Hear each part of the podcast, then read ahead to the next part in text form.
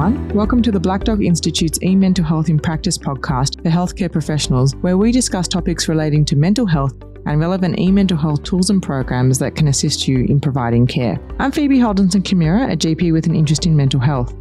This podcast was recorded and produced on the lands of the Gadigal people, and I'd like to acknowledge the traditional owners of this land, their elders past, present, and emerging. This podcast is a distillation of some of the important information from webinar 64 on the topic of living well with ADHD. We had three fantastic panelists with us. Dr. Sarah Barker is a clinical psychologist working in private practice with adult ADHD, and she also works as a health professional educator for the Black Dog Institute.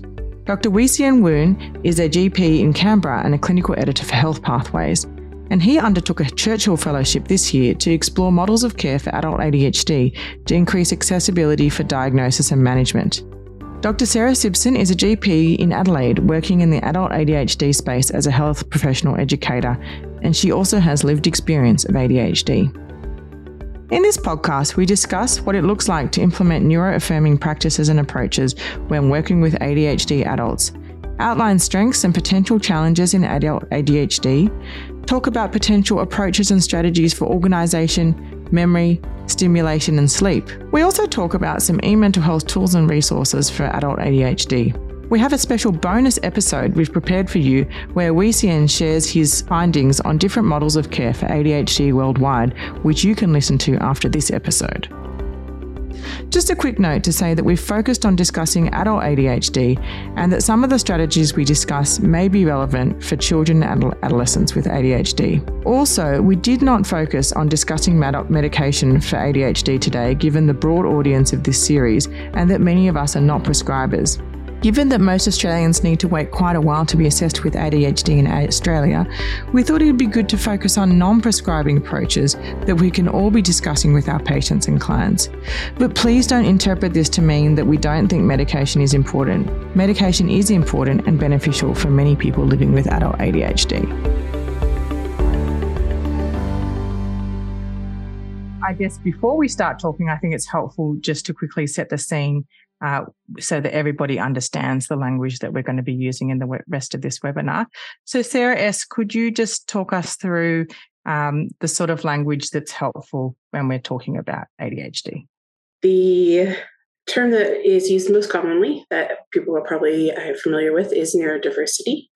And as far as defining that word, uh, we look at uh, kind of a similar concept of something like biodiversity. So, um, in that instance, it's the full range of biology uh, in an ecosystem or in a particular setting. And that's exactly the uh, way it is being translated across to this space of neurodiversity. So, it is the natural variance of all of the types of brains that happen in our population.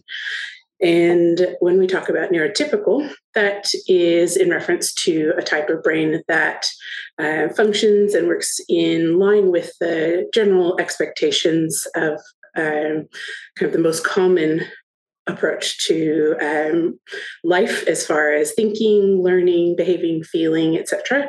Um, it doesn't mean that it is normal, which is why we haven't used that word, um, because uh, based on the neurodiversity concept. They're all normal, uh, but it's just the most common. So that's what neurotypical is in reference to. And neurodivergent is describing a brain that varies from that most common um, type of brain. And it functions differently in a wide variety of possible ways. And there are a number of um, other labels that kind of fall under that umbrella, which we won't really have time to talk about all the nuance of that tonight. Um, but just to give common examples of neurodivergent brain types, ADHD is one.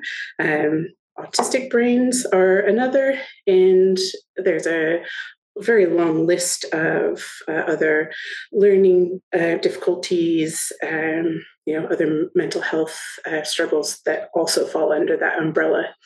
So this all came about based on a movement, and it was to try and shift our paradigm uh, from the kind of disease state model and the deficit model towards something that is more supportive of the people that we're seeing and working with, and instead focusing on strengths and um, people's capability and their capacity for doing wonderful things. Mm-hmm. So that is exactly what a neurodiversity affirming or a neuro inclusive healthcare is all about. So, focusing on the strengths of the individual, no matter what their brain type is, whether it's neurotypical or neurodivergent, and seeing and valuing the benefits that that brain and that person who owns that brain uh, brings to our society. And the other component of that, which is key, is uh, recognizing that the individual sitting in front of you is the expert on themselves. So we're giving back that agency and autonomy to the people in front of us, um, particularly in the neurodiversity space.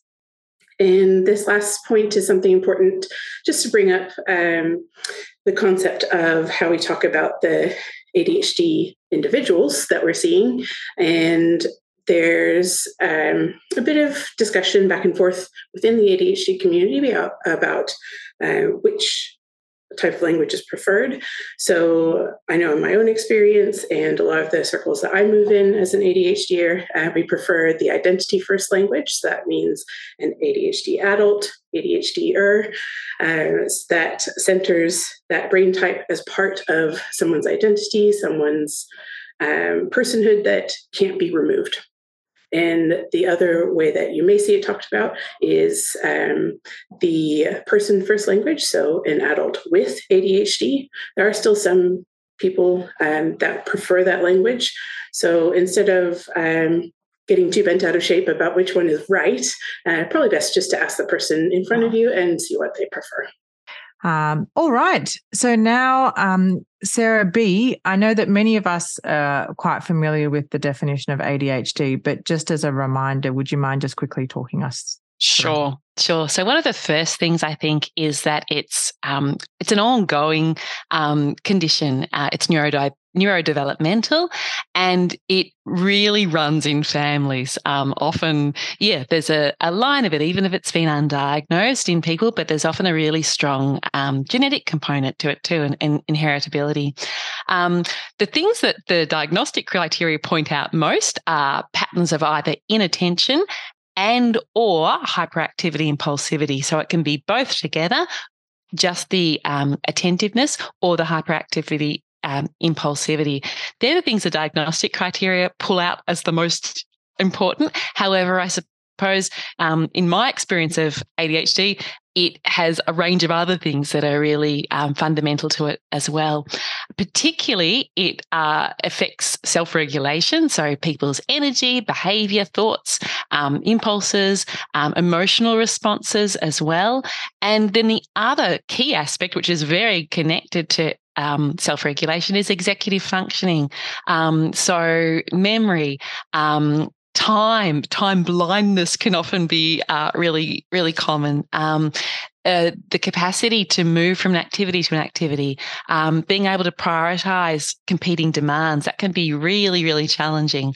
Um, and an incredible ability to hyper focus and, and to really um, thrive and enjoy on uh, enjoy interests deeply and to go deeply into interests.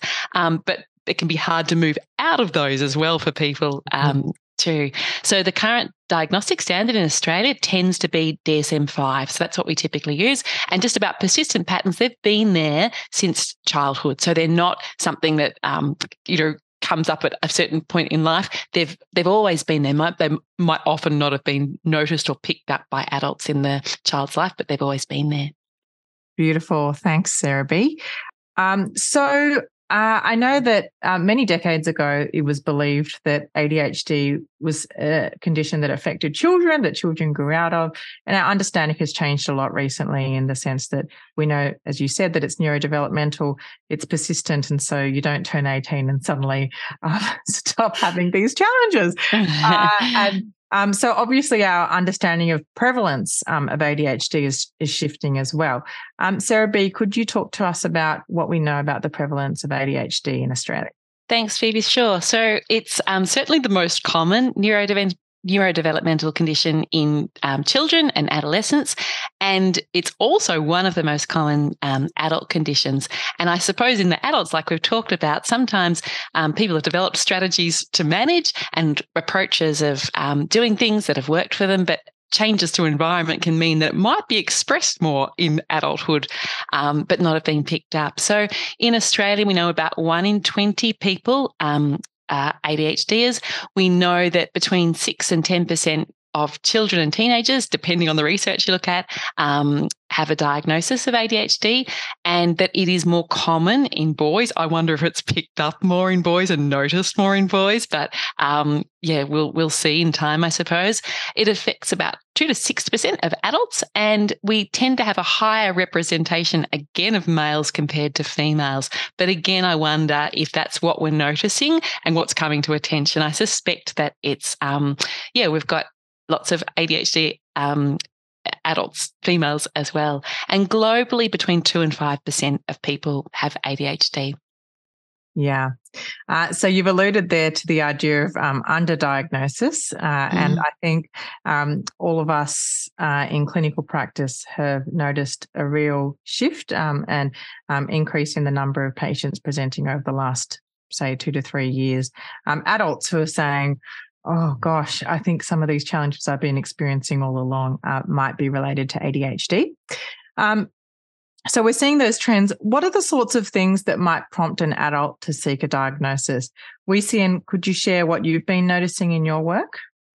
Yeah, I think so. Working as a GP, one group that I've um, that I frequently come across is parents of children um, who are ADHDers, um, who've been recently diagnosed, and the parents recognize similar traits or features of themselves and their children um, who are ADHDs, and that prompts them to mention that to me.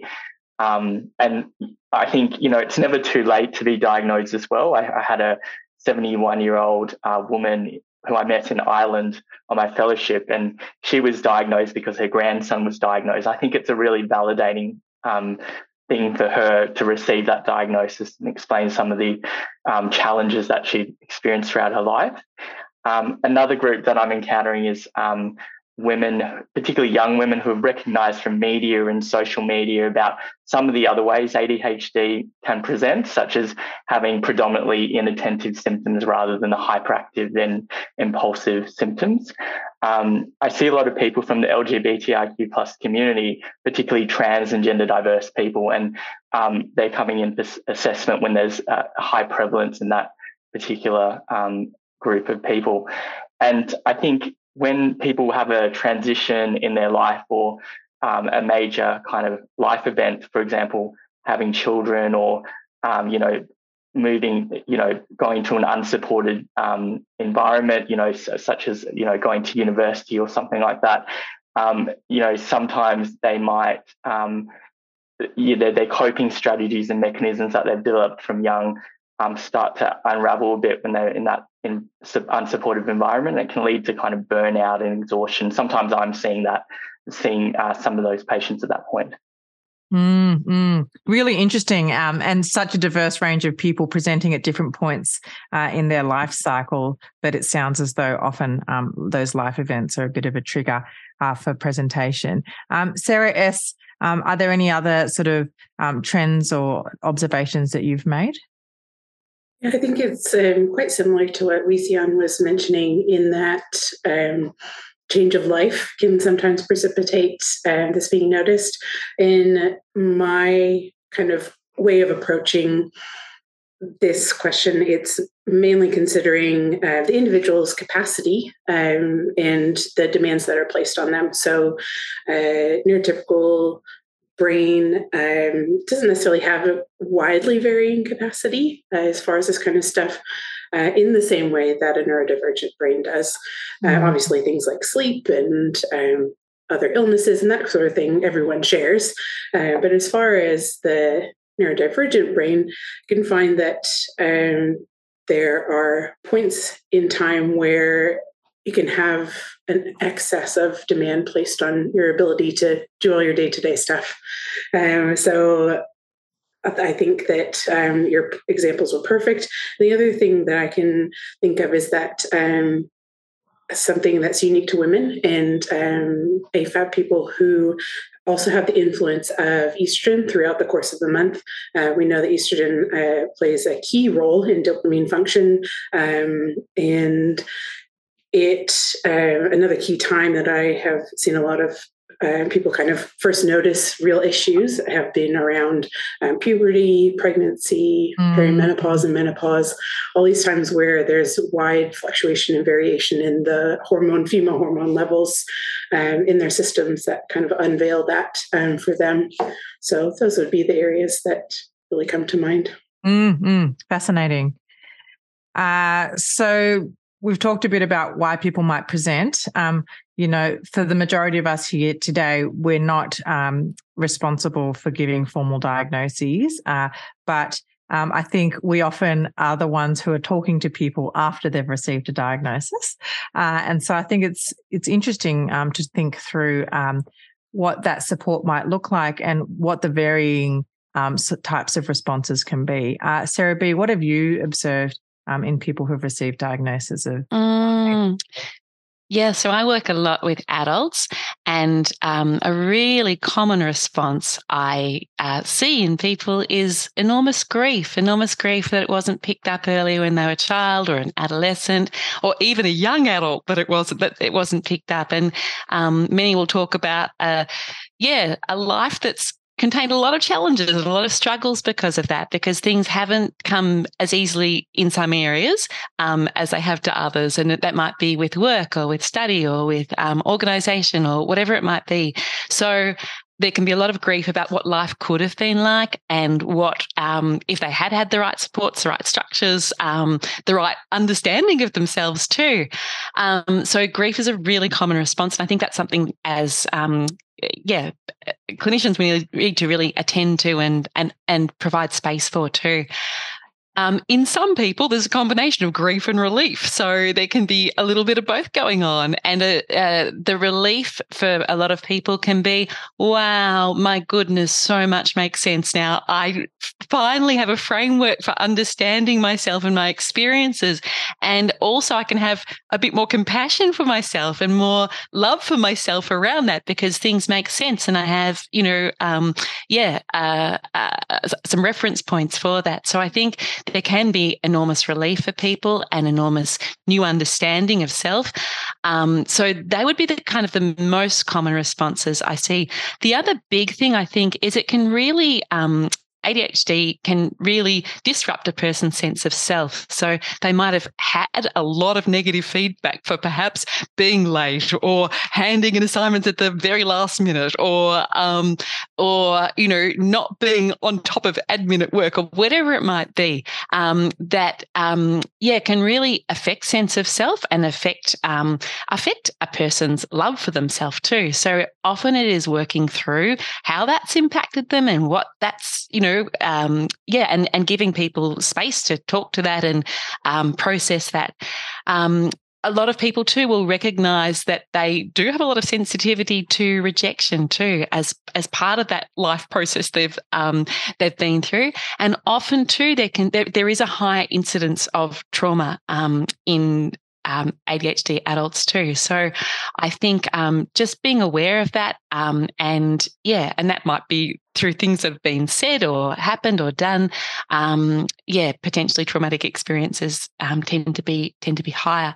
I think a really important part of our work is education and helping um, people understand their own beautiful brains, um, the great strengths that are, are, there, and they're different for each person, um, and also how the challenges um, have perhaps affected them and why some things are so much harder and why some things, like Sarah was saying, are so much harder on some days and easier on other days. Just all that understanding can just help with that um, acceptance of self, um, compassion for self, and love for self again, too. Mm. I think mm. environmental adjustments are really important too, because um, really it's really about fit. Um, our world is largely set up for neurotypical people, in workplaces, schools, universities. So um, adjusting environments and finding environments that are really good fits can be good, and also making adjustments to actions um, um, can make for better outcomes for people. And then the other really important thing I think is, um, yeah, really encouraging uh, self care and rest and recognition of, I suppose, um, people's pacing and what's going to work for them, and um, giving self time out too when it's needed, when those demands um, are perhaps beyond capacity at that point in time. So, yeah, recognizing rhythms and um, also recognizing what's actually in life at the moment and what's actually feasible and possible too. Yeah, thanks for that, Sarah. I think that that's a really good foundation um, as we um, move on with the webinar. So, I guess many of us in clinical practice will be uh, familiar with it's not that common that we'd see somebody with just ADHD, uh, but there might be other uh, mental health challenges they're experiencing. And I think in terms of the causality and uh, why that's the case, it's very difficult to tease out. But um, Sarah B, could you um, just talk us through um, those common concurrent conditions that we tend to see clinically? Absolutely. So, um, yeah, really important for us as clinicians to keep an eye out for coexisting conditions that may be present. Um, because 65% of people will have a, another um, mental health condition or and or physical um, condition as well. So that's really important just to keep an eye out for and be tuning in and listening to. We know um, uh, mood concerns are really high. So, depending on the research we look at for depression, between 18 and 53%, for bipolar, 9 to 21%. So, that's something just to keep an eye out for. Um, and anxiety is at 50%, so it's higher than the general population in adults. We also know substance use conditions are twice as common as the general population um, at 15%. So, that can sometimes be a way of coping, a way of helping people get to sleep, a way of um, coping when overwhelm gets really, really high and demands are um, really high. So, um, yeah, and also a form of stimulation too, and, and dopamine seeking too. So, um, yeah, and also personality condi- conditions. Um, uh, yeah, probably at around higher than 50% too, the research shows. Mm, so that differential diagnosis is important as well as looking at um, co occurring conditions. Fantastic. Thanks, Sarah. So now we're going to be talking about some specific strategies to really assist people with those those issues with executive function as well as uh, regulation and uh, and and just to say that you know some of these won't work. Um, uh, many of them won't work for e- everybody. Um, and so it's really just about um, taking an individualized approach. Um, people often have a sense already about whether something's going to work or not, but just being prepared to experiment a little bit uh, mm-hmm. and then over time come up with a repository of, of strategies that might help that individual. Um, so, Sarah B., can you talk us through what particular strategies you think uh, can be helpful for organization and memory? Yep, great. So I really agree with that point. It is about listening to experience and tailoring and collaborating and thinking about what's going to, um, yeah, uh, asking that person what's likely to be helpful them, what they've tried. Um, but Russell Barkley talks about um, ADHD in terms of executive functioning, not being about the what and the why, but being about the how and the when, the execution of things. And I really like, I often share that with people um, because I think that's, you know, they know exactly what they want to do. They know why they want to do it. The how and the when can be um, more challenging. So I'll talk to people about routine, and often I get a lot of resistance even at that word. But I often, um, you know, I say it doesn't have to look like, you know, at 8 a.m. I do this, but it might be once a day I, you know, do this and thinking about the things that are important in life and the things that perhaps need to happen a little bit more regularly or they'd like to happen a bit more regularly um, and looking at yeah what kind of starting to assemble some um, routine if possible. Um, and if wanted too. Um, sometimes getting some habits going as well um, and some automatic things happening. So it might be yeah um, brushing teeth in the shower for example. So getting two things happening at once that um, can be helpful just getting um, habits going. Um, I think in terms of um, the home, the desk, the workplace, that idea of a place for everything and everything in its place can really help. And minimizing distraction and um, any clutter can be really helpful um, because distraction can be, uh, yeah, so prevalent at different times.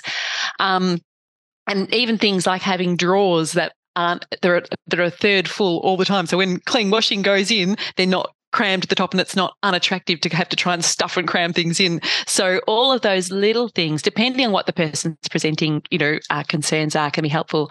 I love words and I love acronyms. Not everyone does, but sometimes for memory stuff, uh, acronyms can be amazing before leaving homework or study, so you remember things. So um, there's a basketballer um, I know with ADHD, and so um, talking about ball, bottles, ball, bottle, boots, bucks, so that everything is remembered when walking out the door. Um, timers can be incredibly helpful um, when uh, work needs to be done, and but having fun breaks, fun timed breaks that have rewards in between. Um, that might rewards might be rest time, it might be doing some dancing, it might be something that gives some dopamine. Um, but that can also be really helpful as well. But the breaks are really essential. Body doubling, um, I get lots of people responding to really well. So this is the idea of meeting online or meeting in person with someone who's also got some things they want to do in that next 45 minutes or hour block. Um, agreeing what both parties want to do, um, committing to that, and then just having some company um, to do that. So it's not an alone task. It's not as boring. So there's some co-regulation. There's also some lovely accountability that just occurs naturally. Um, making things into games can be really good too. Um, ADHD is often really good at racing against the clock, and the best the best work comes out then. So you know, giving um, a certain amount of time to do something and seeing how much of that can be done in that time can be helpful. Um, some uh, adults with ADHD will say no to diaries. I, I, don't like them, but I think they can they can have a place. Um, paper diaries, I find a lot of people respond well to, but also um, people with diaries on huge whiteboards can be helpful. And this can really externalize that executive functioning and also can help people map, especially with color, what's going on in the month and just help manage burnout a little bit too by seeing that big picture of what's happening. Um, rather than loved ones or colleagues um, saying what to do and giving the reminder, question prompts can be really, really helpful. Like, have you got, have you thought about what else do you need? Um, can be, yeah, really good.